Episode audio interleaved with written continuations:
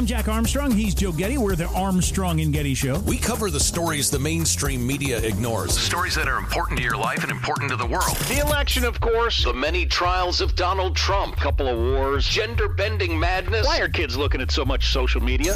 And we bring you the stories the mainstream media is on, but we do it without the left-wing media spin. Listen to Armstrong and Getty On Demand on America's #1 podcast network, iHeart. Open your free iHeart app and search the Armstrong and Getty Show to start listening. More Than a Movie is back with Season 2. I'm your host, Alex Fumero. And each week, I'm going to talk to the people behind your favorite movies. From The Godfather, Andy Garcia. He has the smarts of Vito, the temper of Sonny, the warmth of Fredo, and the coldness of Michael. To the legend behind La Bamba, Lou Diamond Phillips. When I walked in, I didn't think I had a shot at Richie because John Stamos's picture was already up on the wall. Listen to More Than a Movie on the iHeartRadio app, Apple Podcasts, or wherever you get your podcasts. Hey, I'm Jay Shetty, and I'm the host of the On Purpose podcast. This week, I talked to Orlando Bloom in a rare interview where we went deep into how to get comfortable with fear and how to change the guilt and shame thought pattern. People say, what are you afraid of, right? I'm afraid of fear because it's like I want to confront anything in my life that feels challenging on those levels. Listen to On Purpose with Jay Shetty on the iHeartRadio app, Apple Podcast, or wherever you get your podcasts. Welcome to today's edition of the Clay Travis and Buck Sexton Show podcast. Sean Hannity, today at 3 on 710 WOR. Now the Clay Travis and Buck Sexton Show.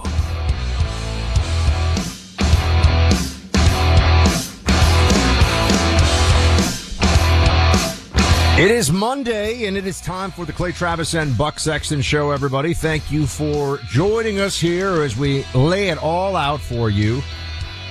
Clay fully recovered after his visit down here to South Florida, hanging out. We were on the PDB podcast, PBD podcast last week, and also Dave Rubin's show. So go check those out. We're together for both of those. We got a lot of news for all of you.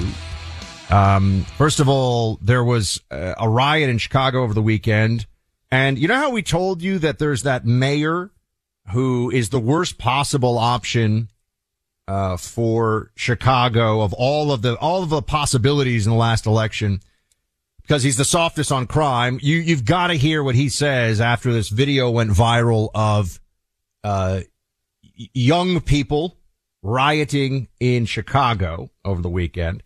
Also, Budweiser is floundering right now. Budweiser has now released a new pro-America ad with its iconic Clydesdale mascot. They are trying to do everything they can to get back into the good graces of their audience, Clay. We're about 2 minutes away, Buck, I feel like, from, hey, welcome into the Clay Travis Buck Sexton Show, presented by Bud Light, the greatest beer for real American heroes in the history. Like, I'm kind of joking, but it feels like they have so misstepped. That, remember back in the day, whenever a company did something racist, they would suddenly like pay Jesse Jackson's Rainbow Coalition not to protest anymore. It feels like Bud Light went so far woke that they're now going to come back to the same people and be like, can we please just spend money to advertise our product on your platform? That's how desperate they've become. There's, we're going to get into this ad and the situation. And it's interesting because you've seen some people on the right start to say, okay. Budweiser's had enough. I don't know about that. I disagree. So we can talk more about that in just a little bit later on the program. Alex Berenson, by the way, joining us in the third hour of the program today to talk about his lawsuit against Biden, basically, right? Yeah. The Biden White House and the suppression of his First Amendment rights. We always like to ask him COVID questions. Hey, remember the vaccine? Remember we're supposed to get shot number 7? What happened to shot number 7? I think I need shots number 7, 8, 9, 10. Not so much. I don't think anybody's getting them these days. And then by the way, I want to jump into this actually right now instead of just laying out. So Clay, the House GOP was leading a hearing today on crime in New York City. Yep. And just to give folks some stats. And then I want you to sort of run with the politics of this, because I think it's critical that this continue to be a message that the GOP hits. We'll get into why. But we have, for example, the House hearing on crime in New York City. 52% of all felonies were downgraded last year in New York City to misdemeanors. So more than half of felonies. That's Alvin Bragg, who it's worth. We should hammer this every time, Buck. Not only did he drop half of all felonies, he elevated a misdemeanor against Trump to a felony. So that is the exact opposite of basically what he's done with people who are committing actual crimes. So here is, oh, by the way, we have Jim Jordan, actually, who's holding this House Judiciary Committee hearing. Just give you a sense of what he's talking about today and why it is driving the Democrats crazy. Play clip 4 here. In Bragg's Manhattan, you can resist arrest, deal drugs, obstruct arrest, and even carry a gun to get away with it. And guess what happened under this new policy? More crime. In 2022, Mr. Bragg's first year as district attorney in New York City saw a 23% surge in major crimes. Felony assaults rose 13%, robbery spiked 26%, burglaries in New York City went up 23%, grand larcenies were up 26%, and auto theft increased 32%, transit crime surged nearly 30%. Imagine that. You leave criminals on the street, you get more crime. Clay, total crime last year was up substantially, and this was one thing they said at the hearing that really stuck with me. There have been in New York City, and just remember, everybody, if you are in a blue city anywhere in the country, people will talk about this and say, hey, Buck, what about Miami? Miami's not a blue city, folks. Miami is maybe 52% Republican. I have to go check in the most recent, but it's not any deep blue enclave, though. So we're talking 80% plus Democrat. The same thing's happening. Clay, 300 people in New York City were arrested for a total of over 6,000 individual instances of theft. Yep. That was on the front page of the New York Times in the Sunday edition, Buck, because I flagged that too. I mean, again, the overall shoplifting is up 53% since 2019. And over the past 5 years, this was from the front page of the New York Times, where even they're writing about it. Shoplifting complaints nearly doubled. They had 64,000 shoplifting complaints last year, Buck. Only 34% of those arrests occurred for those arresting for those complaints. And people say, okay, well, how does that compare? Even in the New York Times, it says in 2017, 60% of shoplifting complaints were followed by an arrest. And one of the scary things about this in the article is they actually interview many of the people owning these shops, and they say shoplifting has gotten so bad, and it's also gotten so violent that they're afraid to even stop shoplifters because many of them now are armed with knives, and you're worried about potentially getting stabbed to death, as we have seen in several different viral bodega-related incidents have occurred in basically New York City. You know, it's not the job.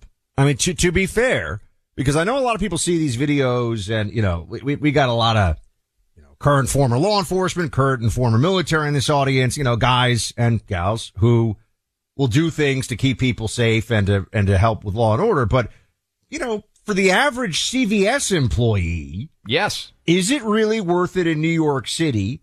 It's not your job to tackle a shoplifter to the ground. Now think about this, right? It's interesting. Remember that, I think it was Gibson Bakery in Oberlin. It's a family-owned store, and there were shoplifters, yeah. And remember the Gibson Bakery ended up getting a $30 million payout because Oberlin University College, I always forget, but Oberlin lied about them and said that they were racist. But that was a family-owned store, been in for a few generations, so they weren't going to let someone just walk out stealing stuff. They were actually going to take action. You look in your average CVS in New York. I've been saying this, Clay, for years. It is an embarrassment to New York, to L.A., I've seen this in other places, that basically everything that's easily resellable on the street or on, you know, Amazon or whatever, eBay, is locked down under lock and key. But now what's happened is that people will just steal it anyway. They'll ask the clerk to come over. They'll throw a bunch of stuff in the bag. And what's the clerk going to do? Are they going to arrest them? It's the job of the police to arrest these people. And by the way, I don't even think the problem is the NYPD, to be very clear. It is the mayor's office that gives them the backing to arrest these people and the prosecutor's office that has to lock them up. And they just won't do it. What's the number one rule of economics? People respond to incentives. That is the underlying number one rule of economics, is people will rationally respond to incentives, both good and bad. And the incentive structure that has been put in place in many left-wing Democrat-run cities is, if you commit a crime, as even the New York Times is now covering, and just using shoplifting as an example, there is virtually no punishment. Buck, I mean, think about the data on this, that of all, again, they're massively increased. So people out there are like, it's not really that bad. It hasn't really changed. No. In 2017, 60% of shoplifters got arrested. Now it's down to about a third. And as you mentioned, the people that are doing this, just 327 people have been arrested 6,000 times. So imagine you are a cop. You are arresting someone for shoplifting 20 times. How many other times do you just say, you know what, it's not worth it to me to send this guy down because he's going to be right back? And if you work in these shops, I don't blame people at all. Are you going to risk your life to try to keep somebody from taking like Head and Shoulders shampoo or whatever out of your store? No, they have to set the incentive structure and change it. I always say this, you know, you take any of these situations, any you know, self-defense or criminal justice situation, and you make it, you know, a family member or a dear friend. And what would you say to that person? So, because I think that people say, well, you know, the clerks. No, it's actually not the clerk's job. Just, yeah, to call the police, sure. Correct. To catch the shoplifting in that sense, sure. But the police are the ones who are supposed to say, oh, we have this guy on camera. We're going to arrest him. And then prosecutors are supposed to say, this person is now on arrest number 30. They got to do some real time. We got to do, you know, concurrent. We have to do the maximum. We have to do 3 strikes and you're out. I mean, but by the way, all this stuff, they spent the mid to late 2000s was all spent by Democrats pretending that people are being locked up for 40 years for stealing a pair of socks. That's not true. I'm not saying that stuff never happens, but if you base policy, especially criminal justice policy, on what is aberrant instead of what is common, you're going to get the disorder and anarchy that we see. Meaning, if the 1 in a million becomes the story that everyone focuses on and they pretend like that's what's happening in the criminal justice system overall. No, what we see, Clay, is every time something horrible happens, and Clay and I have run this experiment in essence on this show, something horrible will happen. Recently, the guy who, you know, shot the employee of the garage, right? Yeah. So I'm sure this guy has a, you know, rap sheet stretching back for, you know, for years and lots of arrests. Every time something awful happens, we say, oh, this person's been a criminal for a long time. They've been arrested many, many times. And it's always true. But we're led to believe that the system is unfair, unduly punitive, and racist. It's just not true. In fact, it's virtually unheard of, as you just hammered home, that anybody who's committing a violent act is engaging in that violent act for the very first time when they engage in that violence. And so, look, it all is falling apart. And the question that we asked, and I bet a lot of people out there saw the viral videos from Chicago, from Brandon Johnson, of the teenage kids, by and large, it appeared, basically running roughshod over the middle of downtown Chicago. And millions of people watch those videos over the weekend. We're talking about the third largest city in America. Things are going to have to get even worse. And we need to start holding people in these cities, unfortunately, accountable. And this is why I said, if you live in Chicago or LA or you live in New York City and you have the resources to get your family out, I would leave. And I know a lot of you, millions probably across the country by now since COVID have, right? The data on people just moving from New York City to Florida by itself is pretty staggering. But Florida has added 800,000 people. California has lost 700,000 people just in the last couple of years. Millions of people are making a decision to move. And I don't blame you, because I think wherever you are, you're closer to it getting worse than it is better, because people aren't making rational decisions yet in those cities. Eventually, Buck, they're all going to have to come back around to, we need our own version of Rudy Giuliani. That's the only way this changes. And hopefully we'll get there sooner rather than later. Hopefully we'll get there by 2024 at least. In the meantime, 2,977 people lost their lives on 9/11 22 years ago. That day still taking lives, however. People are still suffering and dying from 9/11 related illnesses, and a whole new generation knows little to nothing about 9/11. Only 2 states in our nation mandate K-12 learning. That's why Tunnel to Towers 9/11 Institute is giving educators access to nonfiction 9/11 resources for kindergarten to 12th grade that includes full curriculum units built around first-person accounts with scripted social studies lessons, activities, and background info for teachers. Tunnel to Towers Foundation's created a speakers bureau with access to 9/11 first responders, survivors, and loved ones. And they built out a mobile exhibit. A high-tech 83-foot tractor trailer turns into an 1,100-square-foot interactive museum with 9/11 artifacts. To never forget, we must educate future generations. Help Tunnel to Towers educate kids. Join both of us in donating $11 a month at T2T.org. That's T, the number 2, T.org.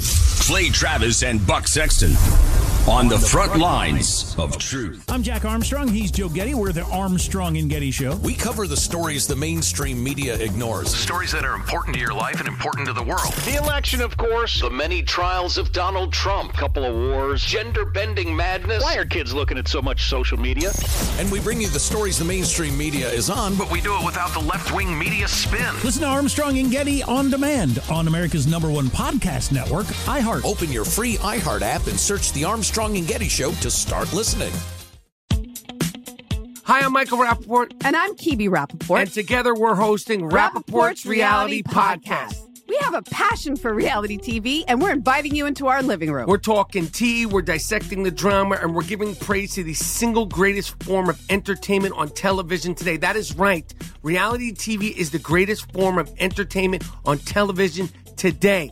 Here are some examples of what you'll hear from us on Rappaport's Reality Podcast. This is where we discuss all things reality TV, all things popular culture. And a little bit of Rappaport's reality, the reality of us. We're figuring out. And if we had been recording these last 4 or 5 days, it would have been the podcast would have taken a left turn. Listen to Rappaport's Reality with me, Kibi Rappaport. And me, Michael Rappaport, on the iHeartRadio app, Apple Podcast, or wherever you get your podcast. More Than a Movie is back with season 2 of the award-winning film podcast, and this time with a lot more movies. I'm your host, Alex Fumero, and each week I'm going to talk to the people behind some of my favorite movies. From The Godfather, Andy Garcia. He has the smarts of Vito, the temper of Sonny, the warmth of Fredo, and the coldness of Michael. To the OG spy kid, Alexa Penavega. You had Carla Gugino, who's the coolest mom ever. You had Antonio, who's handsome, amazing, charismatic. And then Carvin and Junie. I felt like a lot of other kids felt like this could be me. To the legend behind La Bamba, Lou Diamond Phillips. When I walked in, I didn't think I had a shot at Richie because John Stamos' picture was already up on the wall. Every episode will feature interviews with the biggest actors, directors, writers, and producers behind your favorite films and tap into the history of Latinos in film. Listen to More Than a Movie as part of the My Cultura Podcast Network, available on the iHeartRadio app, Apple Podcasts, or wherever you get your podcasts. Clay and Buck going strong here. Coming up in a few minutes, our friend Alex Berenson will be with us. He of Substack and being right about pretty much everything about COVID fame. He has a couple books out, too. But we'll talk to him about his lawsuit against the Biden administration for suppressing his free speech rights. Also interesting that we'll get to this in a moment. Elon Musk came out and said, and this is Tucker's airing this interview tonight. I'm going to watch it. I'm sure it's going to be really interesting. Elon and Tucker, two fascinating individuals who are doing a lot, I think, for free speech in this country and just free thought in this country. In general. But there's a little preview clip out from Tucker's show that we want to get to in a moment where he says that, well, what kind of access was the government giving to people on Twitter before Elon? It's like pre-Elon, P-E. We'll get into that in just a second. But we've got, I want to hear from all of you. We've got phone calls coming in. Also our VIP emails. Here's one, by the way. Subscribe at clayandbuck.com. And this one comes from Chris. Have you heard about multiple car manufacturers not installing AM radio? There was an article that said they will not be installing AM and how this will impact conservative talk shows and limit the conservative message. I view this as a way for liberals to silence the conservative movement and message. Please look into it. Thank you. From our VIP Chris. Chris, we are all over this. It is really important. It's obviously very important to us, but it's important to the conservative movement and honestly to all Americans because there's a big safety component of this. Clay dealt with it himself recently, but I just want to tell you that, I mean, you've got 80 million Americans who depend on AM radio every month. So people are listening to baseball games, monitoring weather, listening to shows like this one. I mean, Clay, when you were driving into Fort Lauderdale last week and you were trying to figure out what's going on with the weather, where were you looking for the real-time updates? I was hitting on my AM dial trying to figure out what was going on. Because, again, for people who were in South Florida and experienced it, this is the most rain that any part of Florida has gotten in a 24-hour period in the history of any kind of records. And so I was going along fine, and, you know, I rely on Waze and I rely on Google Maps to try to get me around the best way that they can. Buck, the flash floods hit so fast in Fort Lauderdale that Waze and also the Google Maps were completely worthless. I've never been in a situation like that before where, and I think I told you on Friday or last week, it reminded me a little bit of The Office where Michael Scott's character is being told by a Garmin in his car, just keep driving right into the lake, and he drives directly into the lake. That's how rapidly the water came up. I couldn't get to my hotel. And so I legitimately put it on the AM dial and started rotating it around to try to get emergency updates on what was going on. If I hadn't had an AM dial, I would have been screwed. I mean, AM is still the backbone of the emergency alert system in this country, everybody. There's a reason why, as I said, in all the zombie apocalypse movies, when everything else is gone, when your cell phone doesn't work, when the power's down, when you got all the AM radio is there. It is the baseline mass communication tool. I mean, FEMA and first responders across the country rely heavily on AM radio for public warnings to be delivered in emergencies. That's because AM's reach is unmatched and it's free. So look, you can actually do something to stop this. And obviously this show is asking you to mobilize as much as you can. Text AM to 52886. And tell Congress that, look, we need to have AM radio in cars and trucks. Again, mobilize for us, team. Text AM to 52886. Tell your congressman that we need AM radio in cars and trucks. Like I said, we need it for safety and we need it for free speech. We need it so that there's actually a place where we can continue to do the conversations like we're having here. I mean, think of the decades that what Rush meant for the conservative movement was only possible because of AM radio, right? Rush kept AM radio going in a way that had enormous impact on the country for decades, and it can have impact for decades to come, but can't have these car companies deciding for just frivolous reasons to get rid of it. So I think it's really important, Clay, that we focus in on the safety reasons to have AM and also the free speech reasons to have AM. No doubt. And imagine what the reaction would be if something left wing was getting shut down. They would be up in arms over the fact that it's occurring. Look at how upset NPR got recently over being labeled, which is just a statement of fact. It is publicly funded media, NPR and PBS, very upset over this, which brings me to Elon. And you know what's nice about AM radio? It's going out over the radio waves and you're hearing what's being said here on the show. You know what the problem is with a lot of these digital services and apps, especially the free ones, Google and YouTube and all this stuff? A lot of manipulation going on. This is from that Tucker interview we mentioned. Listen to this preview clip where they talk about, for those who aren't on Twitter, there's the tweets that everyone sees. There's DM, direct message, like a text message via Twitter. Listen to what the government had. Play this. The degree to which various government agencies had effectively had full access to everything that was going on Twitter blew my mind. I was not aware of that. Would that include people's DMs? Yes. The government had unfettered access effectively. If it wanted it, it could get it easily. Just reach out to their Twitter intermediary, it seems, Clay, and they could see your DMs. Think about what that means for journalists who are contacting sources, for example. People that think they can reach out confidentially via Twitter. Before Elon, wasn't confidential in the least. Big Brother was watching all of it. Do you just presume, because I do, that somebody has access to every text message that I send? Yes. right? I mean, I just and I've thought that for a long time about DMs, that they probably have access to them. And that is staggering, the amount of information that theoretically your government is taking of your private information on a day-to-day basis. I mean, it truly is. Nothing online these days is truly private. That's the reality, especially given the technological... it's one thing when the government comes up with end runs, you know, oh, we have a way of hacking the encryption or getting around. That's a big part of it. But in the case of Twitter, and by the way, same thing's going on at Facebook, same thing's going on at YouTube. It's, oh, there's a Democrat in power in the White House, whatever you guys need. You want to see this stuff? You want us to shut down this person? Kind of like what they did to our friend Alex Berenson, who is coming up here in a few minutes to talk about what does it mean when the federal government, when the Biden White House, when the most powerful government entity in the world decides that you don't have free speech rights. He's suing, and we'll talk to him in a minute. Welcome back to Clay and Buck. If you want to chat with us, 800-282-2882. And don't forget, you can email us directly. Become a VIP. Go to clayandbuck.com and sign up as a VIP. And we'll be reading your emails every day.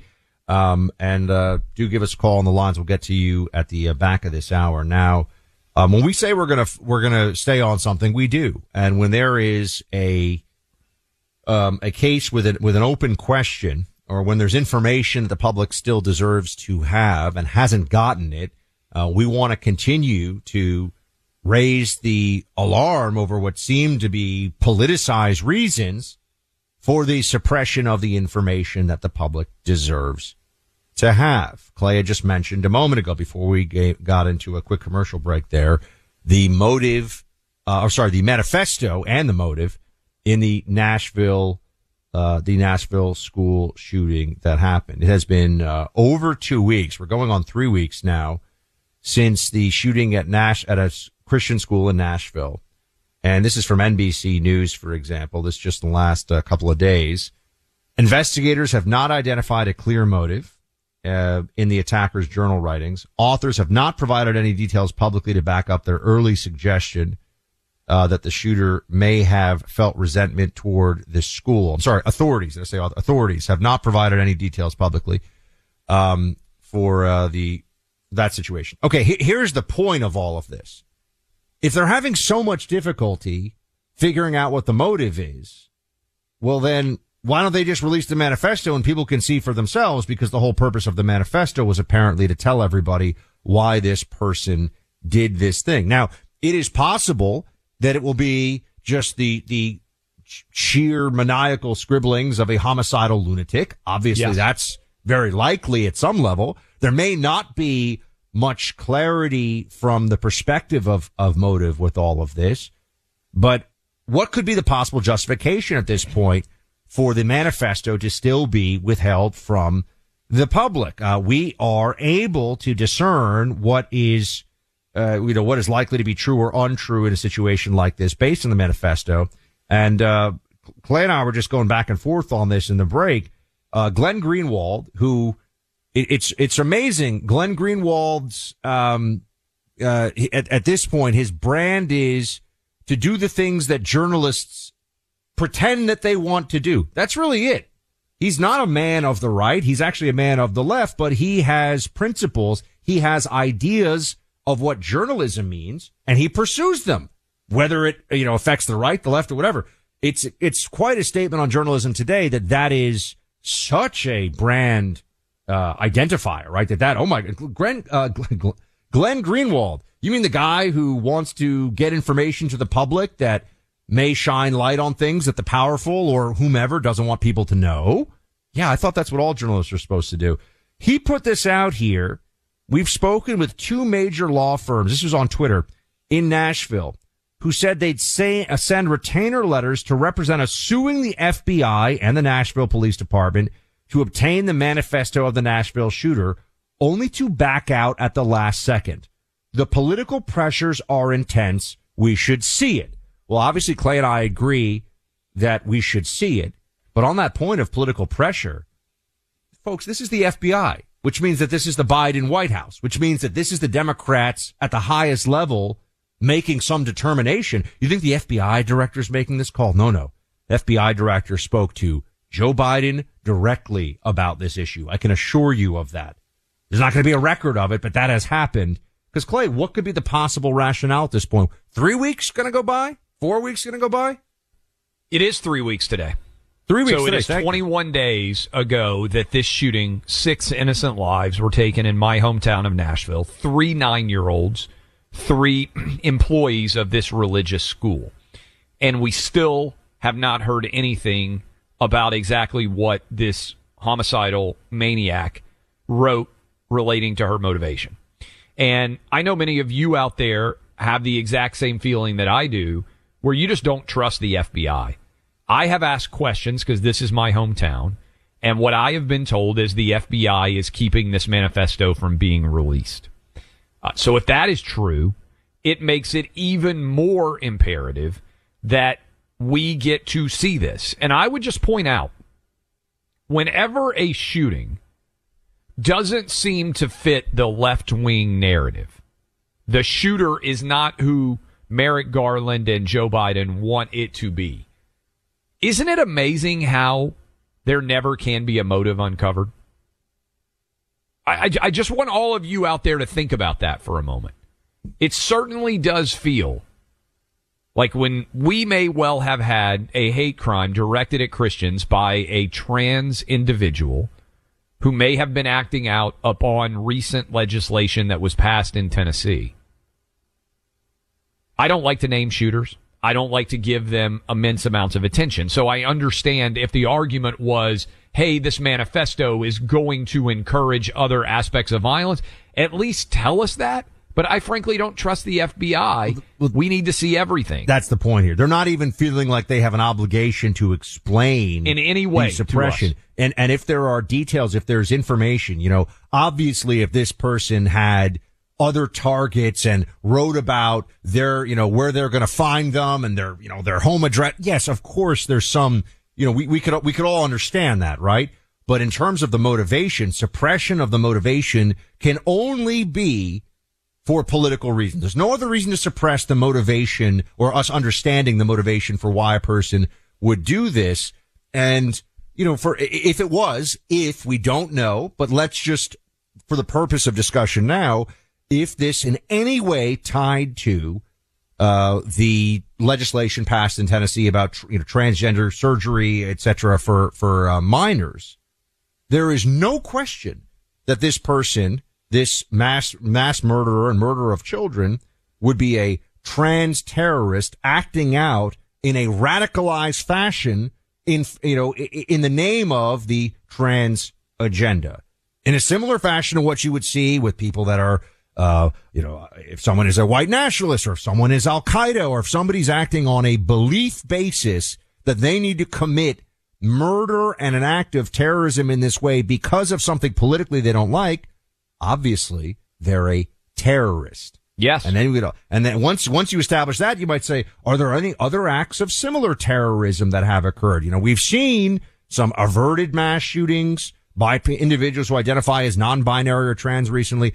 So that's certainly one possible reason why there's such a clear effort to suppress the release of this information or even just give us, you know, Clay, I think one of the reasons they won't just give us a little bit on the motive is that they, you know, once they start that, people would say, okay, well, hold on a second. They can't lie to us about that because if it ever comes out that they lied, then we'll see the politics involved. And there's no rational basis for this, from what I can see, to hold this information back. Especially not after 3 weeks. If they had held it for a week, if they had conducted a behind-the-scenes investigation for some short period of time, but for the FBI to have this for 3 weeks and for Glenn Greenwald to be unable to get Nashville area lawyers to represent him because of the incredible political pressure surrounding this. Remember, Nashville's a red state. And we have a Republican governor. We have 2 Republican senators. We have 8 Republican Congress members who are all Republicans. I think increasingly it may become necessary for them to start to lend their weight behind the release of this manifesto as well. And certainly, unfortunately, we've got Joe Biden at the top of the FBI, But I, along with many of you, am incredibly skeptical of the information that the FBI is willing to share. And let me just put it to you this way for everybody out there listening to us right now. If this had been a deranged, right-wing, lunatic MAGA supporter, do you think the FBI would still have refused to release whatever his or her manifesto might say 21 days after the fact? Or do you think they would have had a way to get it out either to the New York Times, Washington Post, or directly to the American public? Is there any chance that the Biden White House, I mean, Joe Biden himself, wouldn't have gone to Tennessee, to Nashville, correct, right away? The fact that Joe Biden, little kids were murdered by this psychopath at their school, at this Christian school in Nashville. Joe Biden didn't think that, and of course 3 adults also murdered as well. That's not a moment where the president can come and show up and stand in solidarity and talk about healing in the community. He's done it for other far less important things countless times during his administration. Couldn't make the time on the schedule for this one. I think we all know why. I think the Democrats are very sensitive to making certain mental illnesses fashionable and elevated can come with consequences that people do not necessarily anticipate until they happen. How about it's even worse than that, Buck? Kamala Harris actually came to town and met with the representatives who got kicked out of the Tennessee House. For only a couple of days, those guys were out. She was on the ground in Nashville to meet and host a rally with those Democrat politicians. She couldn't find time while she was in the city of Nashville to meet with any of the families of the 6 people who were murdered at that high school, at that elementary school. Why haven't they been asked about this? I mean, I know we put it out, and maybe I'll, I want to ask some of the journalists who actually do the journalism thing in the White House press corps. There's only a couple of them. Can someone please ask why they didn't have time? Why didn't Kamala have time? Why didn't Joe Biden have time for the families of the murdered children and murdered employees of that school? I want to know what the answer is. I'd like to get on the, Karine Jean-Pierre should have to state why those families weren't worthy of a visit from the president under the circumstances, given all the other times he showed up to express solidarity and healing. What's different? It's fantastic. Unfortunately, if you go back and listen to the transcripts or listen to the audio of this show and check out the transcripts, I told you there was no way Joe Biden would be coming because it doesn't fit his narrative. The guy who ran on the campaign of I'm going to try to unify America won't stand with 6 victims of an elementary school shooting because to do so would draw attention to the fact that it was a crazy, maniacal trans shooter who may have been in some way impacted by Democrat rhetoric on trans issues. We don't know because we haven't seen the manifesto. If you're in search of a great pair of slippers to replace the slightly worn-out pair you own today, check out the massive closeout sale at MyPillow.com. Second best product of all time in terms of sales, the My Slippers, discounted now to just $25 a pair, down 80% from their regular price of $149.98. Some point, these are all going to be gone, even though they've put a 10-pair order cap. My wife has ordered them. Your wife will love them. Great gift. You know, it's not that far to Mother's Day. The My Slippers from MyPillow, constructed with a 4-layer design you won't find in any other slipper.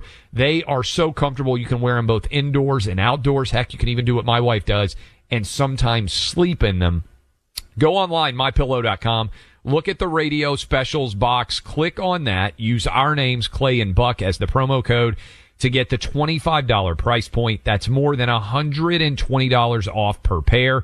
Remember, limit of 10 pairs at checkout. Enter the promo code Clay and Buck today. You can also call 800-792-3269 for this offer.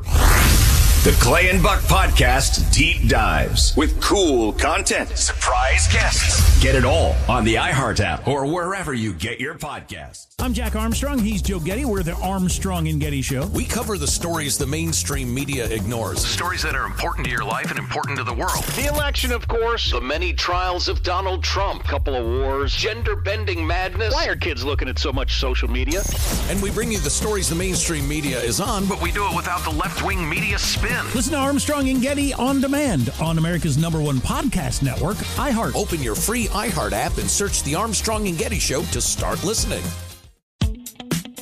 Hi, I'm Michael Rappaport. And I'm Kibi Rappaport. And together we're hosting Rappaport's Reality Podcast. We have a passion for reality TV, and we're inviting you into our living room. We're talking tea, we're dissecting the drama, and we're giving praise to the single greatest form of entertainment on television today. That is right.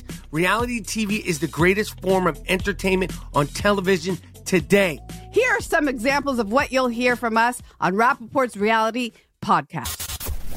This is where we discuss all things reality TV, all things popular culture. And a little bit of Rappaport's reality, the reality of us. We're figuring out. And if we had been recording these last 4 or 5 days, it would have been the podcast would have taken a left turn. Listen to Rappaport's Reality with me, Kibi Rappaport. And me, Michael Rappaport, on the iHeartRadio app, Apple Podcast, or wherever you get your podcast.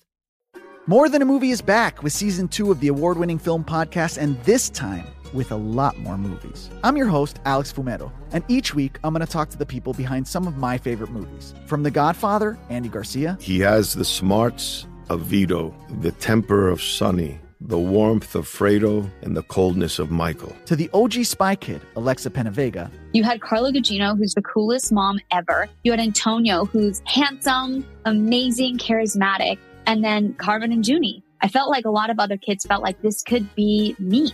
To the legend behind La Bamba, Lou Diamond Phillips. When I walked in, I didn't think I had a shot at Richie because John Stamos' picture was already up on the wall. Every episode will feature interviews with the biggest actors, directors, writers, and producers behind your favorite films and tap into the history of Latinos in film. Listen to More Than a Movie as part of the My Cultura Podcast Network, available on the iHeartRadio app, Apple Podcasts, or wherever you get your podcasts. Welcome back in, Clay Travis, Buck Sexton Show. Appreciate all of you hanging out with us. I hope you're having a fantastic start to your week. We certainly appreciate all of you hanging out with us. I spent the weekend mostly at the ballpark, as I know many of you with young kids might well be doing with baseball season officially underway.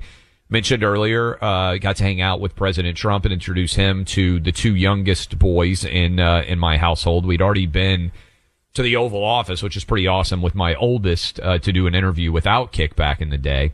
And Buck, I have to say, we finished off Friday's show with an email from Phyllis, one of our VIPs, saying that she thought you would be much more handsome if you took your beard off.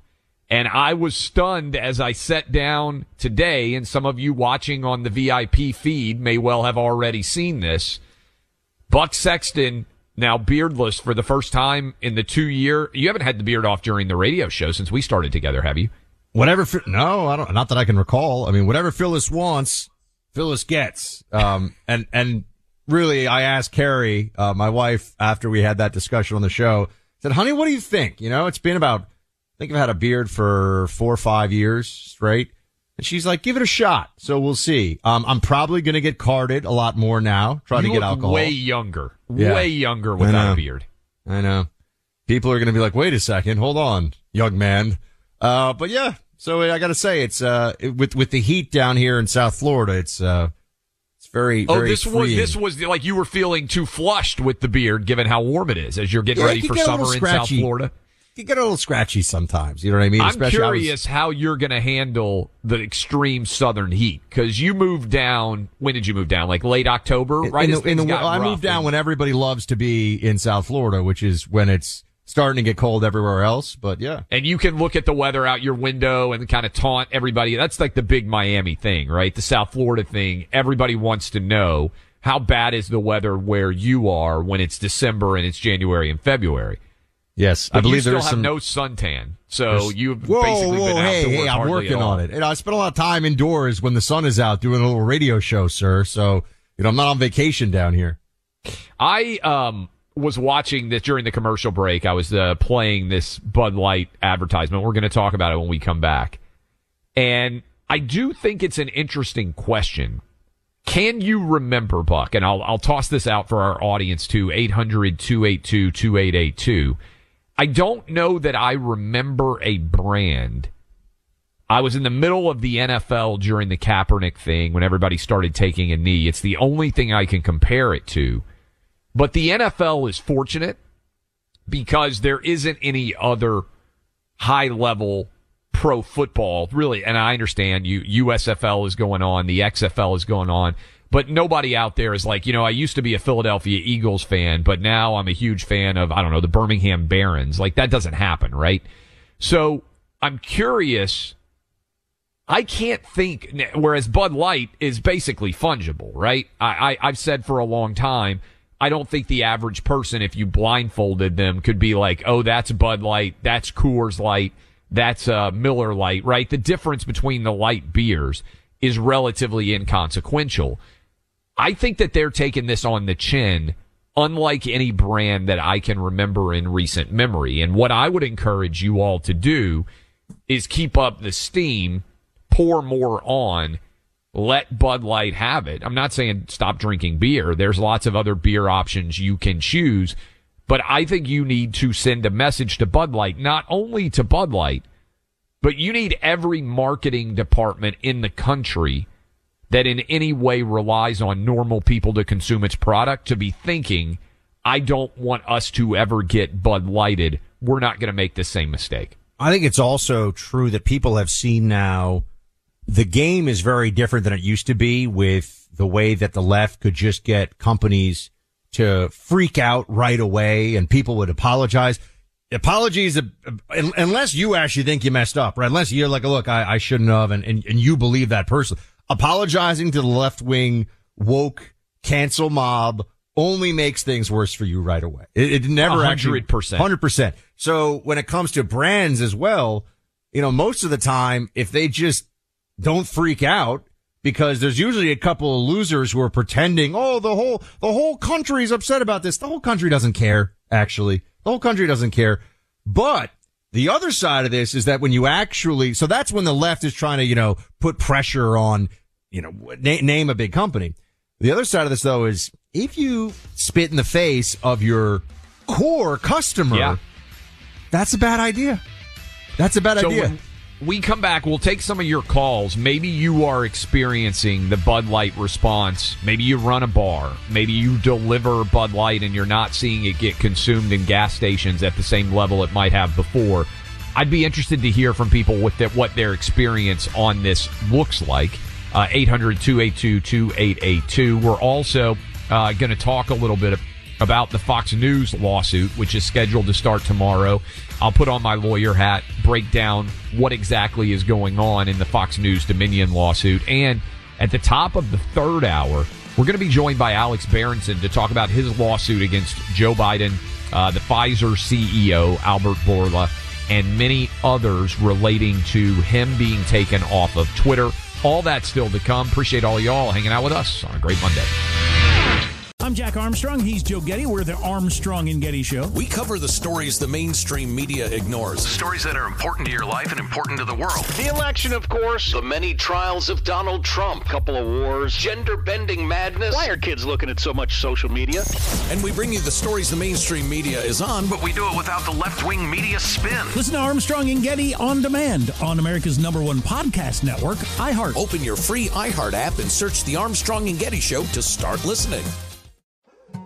More Than a Movie is back with Season 2. I'm your host, Alex Fumero. And each week, I'm going to talk to the people behind your favorite movies. From The Godfather, Andy Garcia. He has the smarts of Vito, the temper of Sonny, the warmth of Fredo, and the coldness of Michael. To the legend behind La Bamba, Lou Diamond Phillips. When I walked in, I didn't think I had a shot at Richie because John Stamos' picture was already up on the wall. Listen to More Than a Movie on the iHeartRadio app, Apple Podcasts, or wherever you get your podcasts. Hey, I'm Jay Shetty, and I'm the host of the On Purpose podcast. This week, I talked to Orlando Bloom in a rare interview where we went deep into how to get comfortable with fear and how to change the guilt and shame thought pattern. People say, what are you afraid of, right? I'm afraid of fear because it's like I want to confront anything in my life that feels challenging on those levels. Listen to On Purpose with Jay Shetty on the iHeartRadio app, Apple Podcast, or wherever you get your podcasts.